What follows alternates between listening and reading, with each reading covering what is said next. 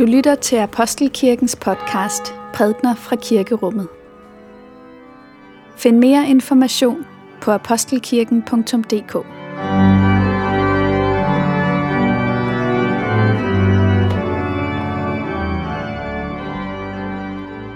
Vi skal læse fra 5. Mosebog. Lad os takke for Guds ord. For Guds ord i skriften, for Guds ord i blandt os, for Guds ord inde i os, takker vi dig, Gud. Moses sagde til Israels folk, når du kommer ind i det land, som Herren din Gud vil give dig, må du ikke lægge dig efter at gøre de afskyelige ting, som folkene der gør. Hos dig må der ikke findes nogen, som lader sin søn eller datter gå gennem ilden. Ingen, der driver spådomskunst eller trolddom. Ingen, der tager varsler. Ingen, der bruger magi. Ingen, der udtaler besværgelser, spørger dødemaner eller sandsigere til råds, eller søger orakler hos de døde. Herren afskyer enhver, som gør den slags. Og på grund af den slags afskyeligheder vil Herren din Gud drive folkene bort foran dig. Udadelig skal du være over for Herren din Gud. De folk, du skal fordrive, lytter til dem, der driver trolddom eller spådomskunst. Men det har Herren din Gud ikke givet dig lov til. Herren din Gud vil af din midte lade en profet som mig fremstå for dig. En af dine egne. Ham skal I adlyde.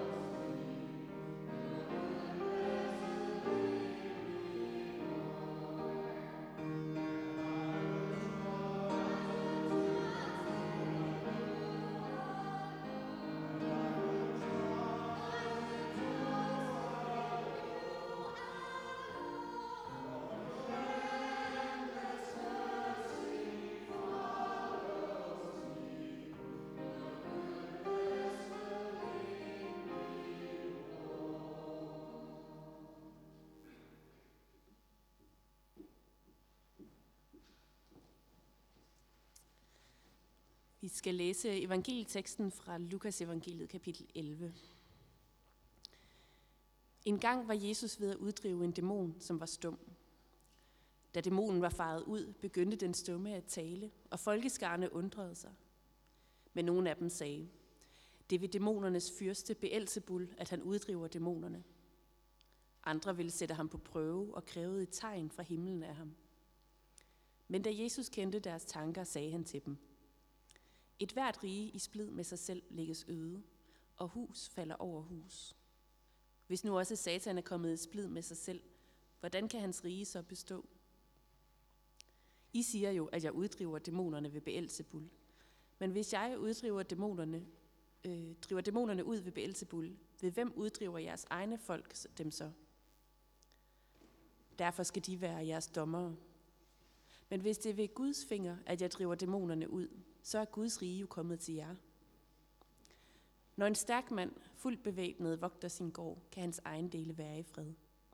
Men kommer der en, der er stærkere og overvinder ham, tager han straks alle de våben, som den anden havde sat sin lid til, og fordeler byttet. Den, der ikke er med mig, er imod mig, og den, der ikke samler med mig, spreder.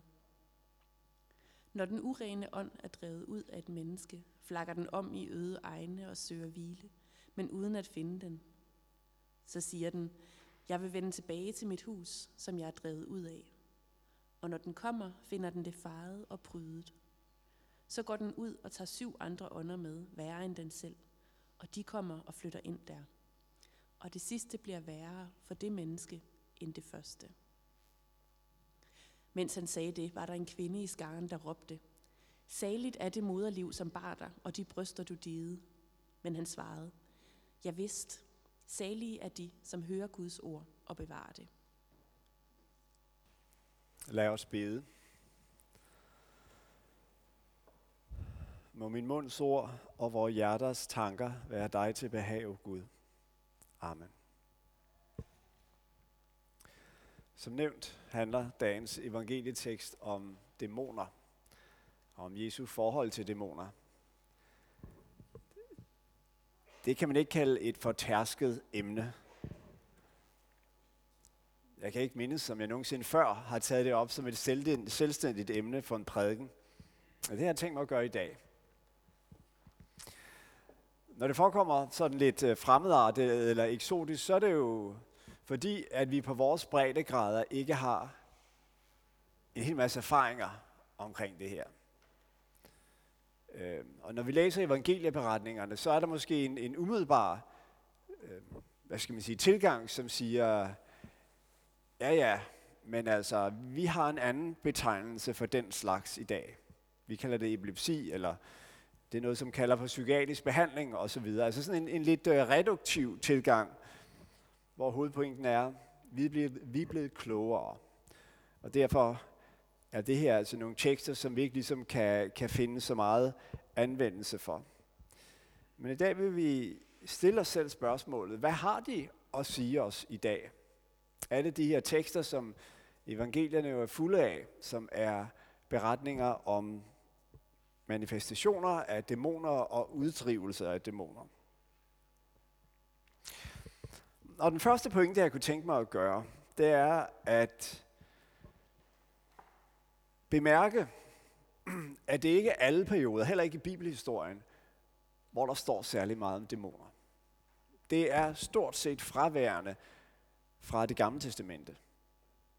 Altså, vi har, vi har læst en gammel testament i tekst, der indeholder en masse advarsler mod okulte fænomener og altså, tyde stjerner, sandsigeri og kontakt til døde og den slags.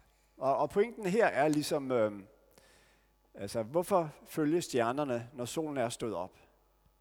Der er en, en åbenbaring, som vi kan følge, som giver os tydelig vej, og, og, og, og derfor skal vi ikke øh, søge tilbage til det, som tidligere folkeslag gjorde.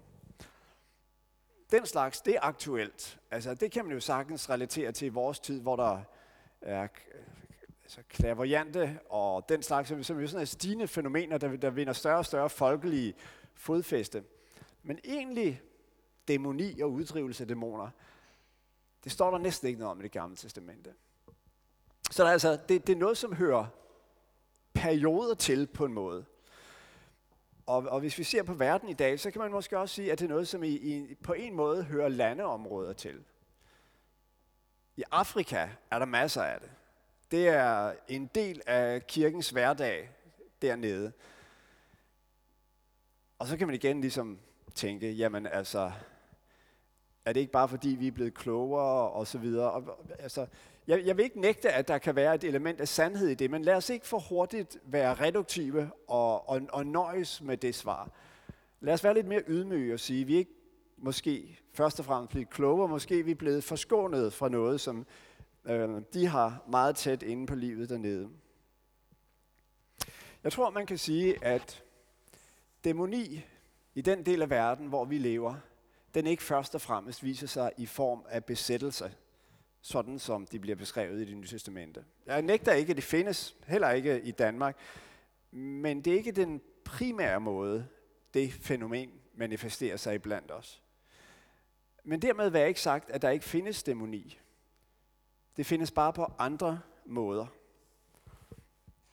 Martin Lloyd Jones, den valesiske øh, prædikant, som var i London i mange år, han har en, en, øh, en prædiken, hvor han udlægger beretningen om disciplerne, der kommer ned fra forklarelsens bjerg med Jesus og møder den øvrige del af discipleflokken, som står over for en, en far med hans dæmoniske søn og forsøgte at uddrive den onde ånd af sønnen, når det ikke lykkedes. Og øh, Lloyd Jones stiller sig selv spørgsmålet, hvad, hvad er problemet? Og så siger han, problemet er, at dæmonen er flyttet dybere ind. Og det betyder, at øh, disciplene, de mangler ligesom det redskab, der skal til for at få den i tale. De kan kommandere, og de kan råbe og gøre, hvad de vil. Øh, dæmonen er fuldstændig upåvirket, og der sker ikke nogen forandring med manden. Dæmonen er flyttet dybere ind. Og så anvender han det til at sige, at det måske i virkeligheden sådan, det forholder sig i vores samfund i dag. Øhm, der var en gang, hvor en, man kunne stille sig op på et gadehjørne og, og råbe, og øh, folk ville stimle sammen, og hvis man forkyndte evangeliet, så ville det gribe hjerterne. Der var sådan en resonansbund. Folk gik fra mørket til lyset. Øhm, I dag forholder det sig ikke helt på samme måde. Hvis man stiller sig ned på strøget og deler traktater ud og siger, Jesus er din frelser, hvad vil der så ske? Det er ikke sandsynligt, at folk vil få frode om munden, eller falde om i kramper på jorden. Det sandsynlige er, at folk vil nikke og sige tak, og så vil de gå videre, og når de kommer til strækkeligt på afstand, så kan det være, at den ryger ned i en skraldespand, når de ikke såre ham, der har givet den til dem. Der, der er ligesom ikke den der, hvad skal man sige, umiddelbare konfrontation eller respons. Er det fordi, vi har skabt et samfund, hvor der ikke længere er brug for en frelser?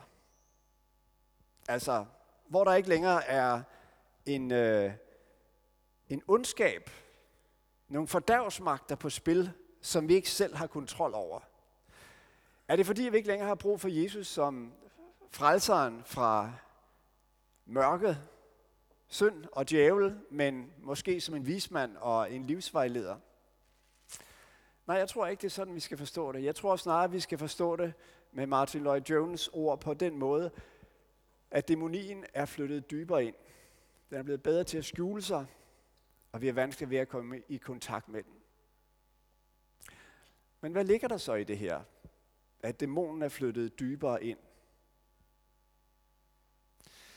Jo, der kan for eksempel ligge en tanke om, at den ikke længere manifesterer sig i form af en personlig besættelse, men måske mere i form af strømninger i samfundet, af strukturer, af mentaliteter, som præger vores måde at forstå os selv og se andre mennesker på. Lad mig give et enkelt eksempel. Stereotyper.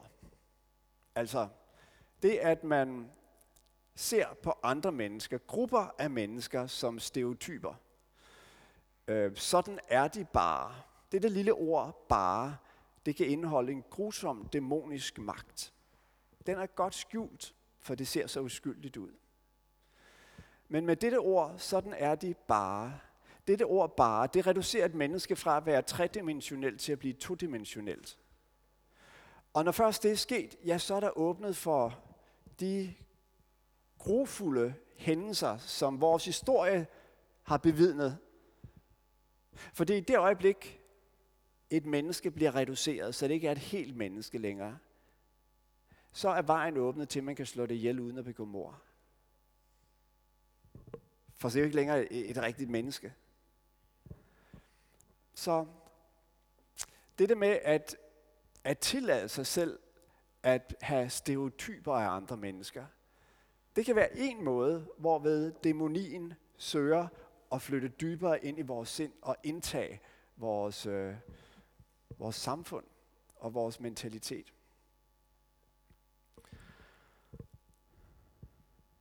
Det kræver opmærksomhed og åndelig overvågenhed at se og fornemme de steder, hvor dæmonien trænger sig på i vores tid.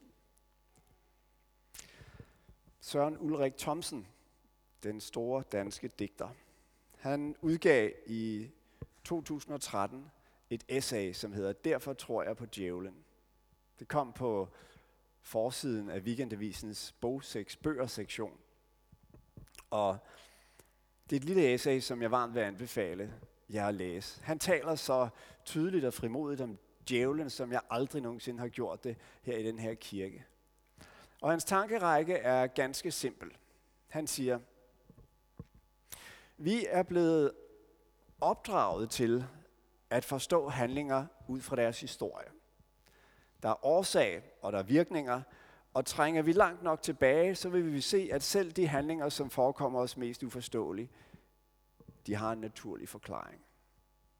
Selv den ondskab, som man kan se udført i verden, og som får os til at ryste på hovedet, jamen hvis vi går langt nok tilbage, tilbage i barndommen, så skal vi nok se, det hele det har sin naturlige forklaring. Vi behøver ikke at påberåbe os ondskab og dæmoni for at forstå den verden, vi er sammen i.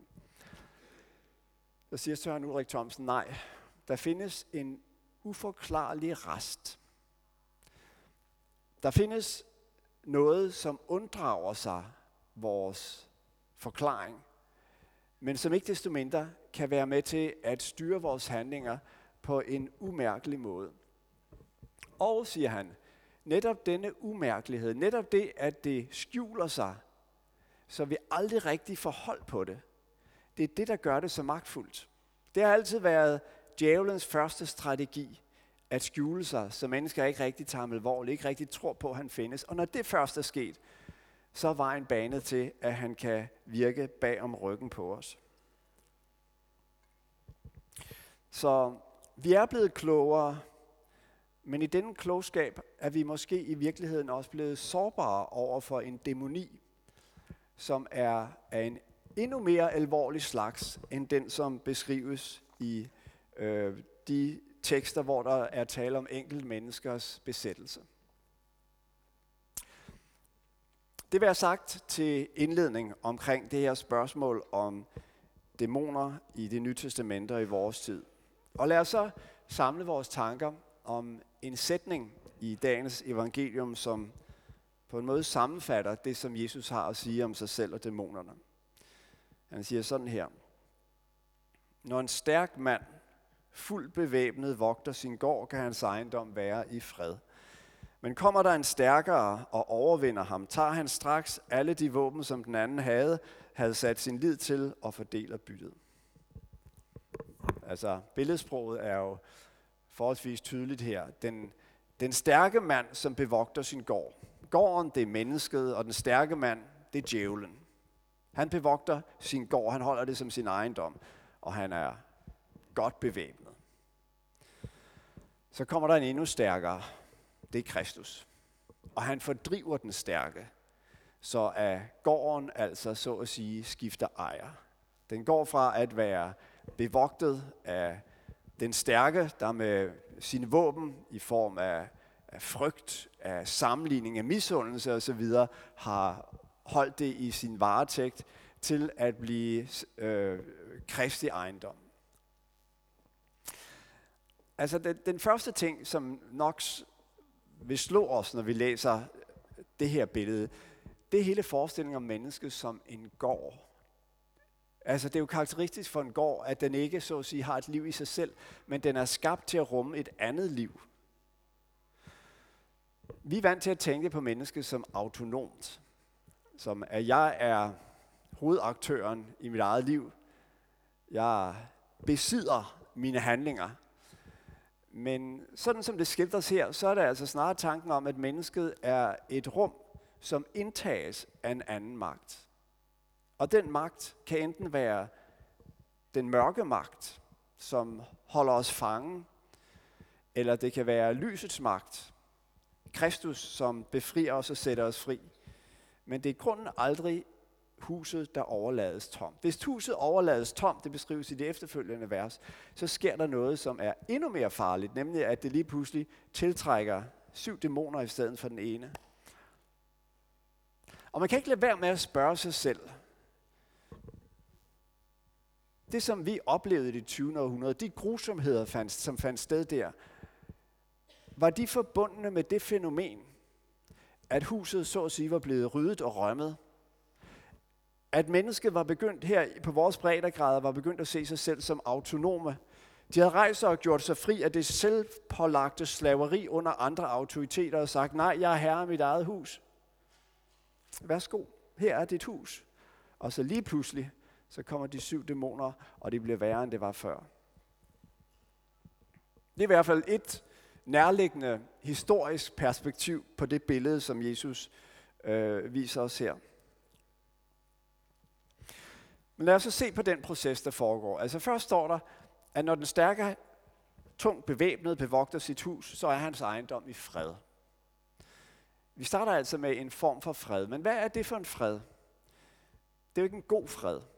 For det er en fred, som har at gøre med, at den stærke, at mørkets magt får sin vilje. Så længe der ikke er nogen modstand, så længe der ikke er nogen konfrontation, konfrontation ja, så er der virkelig en form for fred. Ro, velfærd. Det er en, øh, om du vil, inkubationsperiode. Og så konfrontationen kommer, når den stærkere kommer og siger, ud, det her det er min ejendom. Ja, så må han beføje sig og, og, og forlade stedet og skabe rum for den nye, den retmæssige ejer af gården. Og så står der to ting, som sker derefter. Der står for det første, at den stærkere, han tager den stærkes våben. Altså, hvad er djævelens våben? Det er for eksempel frygt. Det er frygt for, hvad der kan gå galt. Frygt for det, som tror. Og det er ved hjælp af disse våben, at han kan holde os fanget. At han kan holde os lukket inde i den gård. Men nu står der, at Kristus, han tager de våben fra den stærke og siger, min ven, din fremtid er i mine hænder. Det betyder ikke nødvendigvis, at det scenarie, du har gået og tænkt over, det lige pludselig er løst. Det betyder ikke, at din sygdom forsvinder, eller din økonomi er blevet restaureret, eller hvad det nu kan være. Ikke nødvendigvis i hvert fald. Men det betyder, at du får muligheden for at forholde dig ubekymret til de ting. Fordi du har en tillid til, at det nu er i gode hænder. At alting samvirker til gode for dem, der elsker Gud, som du siger. Som Paulus siger, eller som Johannes siger, at den fuldendte kærlighed fordriver frygten. Så de våben, som den stærke brugte til at holde os fangne med, de må nu passere over i Kristi hænder. Og i hans hænder, der er det øh, ikke længere noget, der lukker os ned eller holder os fangne, men der er det tillidsøvelser til Gud, som vi kommer til at stå i. Og så står der for det andet om den stærkere, at han fordeler byttet. Altså, at han ikke bare holder det for sig selv og siger, så, nu fik jeg erobret den gård, men at han erobrer det for at give det fra sig igen, for at fordele det. Og det er jo evangeliets budskab til os, at Kristus deler med os, at vi bliver hans søskende, at han indlemmer os i sin familie, vi får arveret, barneret. Vi får del i det evige liv. Han deler sit liv med os, og det er det liv, som vi får lov til at leve her på jorden. I modsætning til den første, for hvem gården var en ejendom, som han skulle bevogte, for det var hans, så er den nye ejer en ejer, som deler sit med øh, øh, de andre med gården.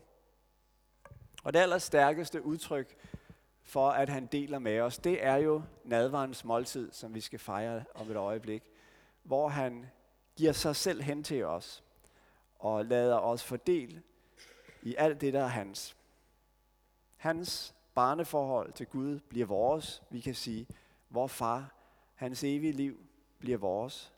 Hans sejr over døden bliver vores sejr. Så dæmoni er en virkelighed. Også selvom det måske hovedsageligt på vores breddegrader er en usynlig virkelighed. Det gør den ikke mere potent. Det er en åndelig virkelighed, men det er også en besejret virkelighed, hvor stærk den end måtte være. For den stærkere er kommet og har erobret sin ejendom tilbage. Lov og tak og evig ære være dig, vor Gud, Fader, Søn og Helligånd. Du som var og er og bliver en sand treenig Gud, højlovet fra første begyndelse, nu og i al evighed. Amen.